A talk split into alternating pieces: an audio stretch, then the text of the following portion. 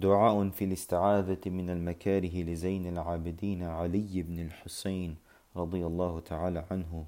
بسم الله الرحمن الرحيم.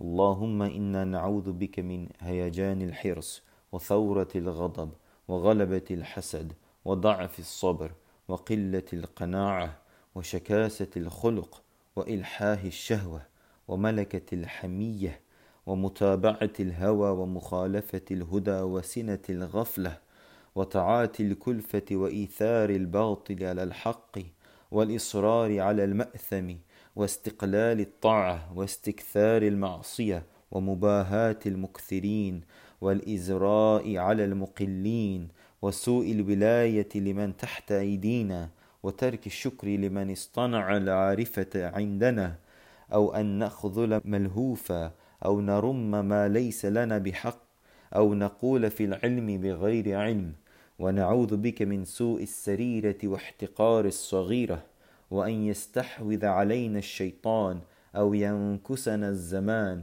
أو يهتضمنا السلطان. ونعوذ بك من تناول الإسراف ومن فقدان الكافي ونعوذ بك من شماتة الأعداء ومن الفقر إلى الأكفاء ومن عيشة في شدة وميتة على غير عدة. ونعوذ بك من الحسرة الكبرى. والمصيبة العظمى ومن الشقاء الأشقى ومن سوء المآب وحرمان الثواب وحلول العقاب.